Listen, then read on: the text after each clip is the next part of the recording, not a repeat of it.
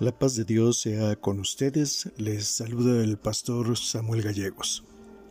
Les invito a reflexionar y contestar la pregunta ¿qué se necesita para ser sabio? Sin ser exhaustivos en la respuesta, procuremos algo sencillo.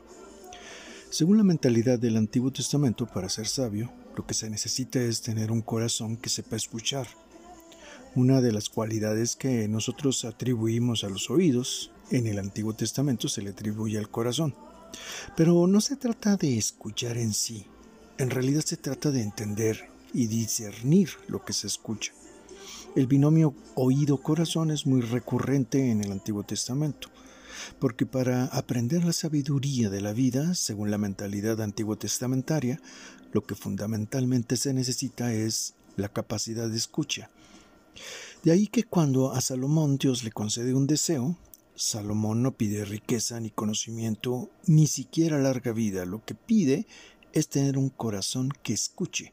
Dice primero de Reyes 3.9, Da pues a tu siervo corazón entendido para juzgar a tu pueblo y para discernir entre lo bueno y lo malo. Donde Reina Valera 60 traduce corazón entendido, el hebreo dice Lep Shema, es decir, corazón que escucha.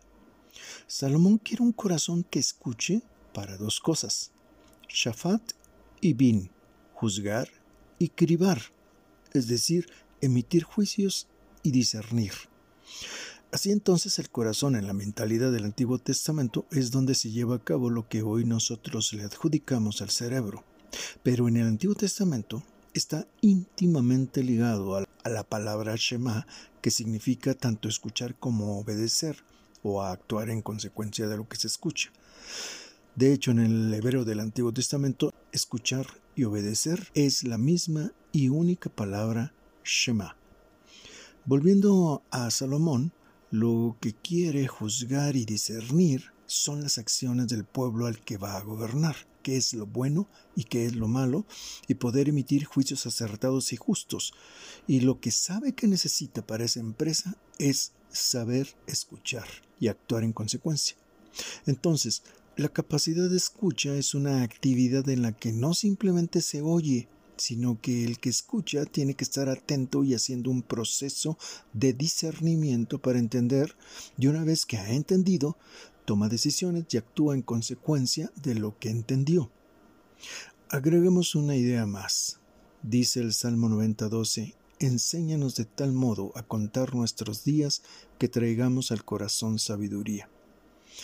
El salmista tiene claro que los días pasan, pero también tiene claro que los días valiosos, los días que vale la pena contar por bien aprovechados, son aquellos en los que adquirimos sabiduría.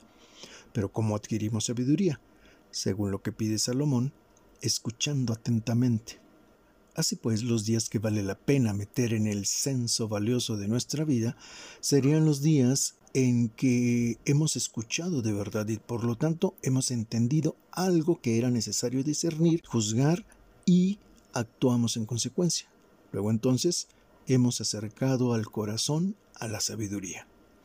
Como vemos, adquirir sabiduría está relacionado con el corazón, no en un sentido emocional o sentimental, aunque tampoco como un pensar racional ni como un elucubrar silogístico. Lo que hace sabio al corazón es escuchar, lo que significa entender. Entendimiento sería el concepto que más se aproxima a la noción de corazón en el Antiguo Testamento, y no se trata de un entendimiento filosófico, científico o académico. El hecho de que el entendimiento, la escucha o la sabiduría en el Antiguo Testamento suceda en el corazón es ante todo porque también el corazón es el centro de la vida de una persona y es entonces el lugar de apertura a lo otro. El corazón sabio es el espacio interior desde donde un ser humano se abre a la realidad que le ofrece el otro en todo lo que es es desde donde se comprende la existencia en su totalidad, porque abre al ser humano a la escucha de Dios y a la escucha de los demás.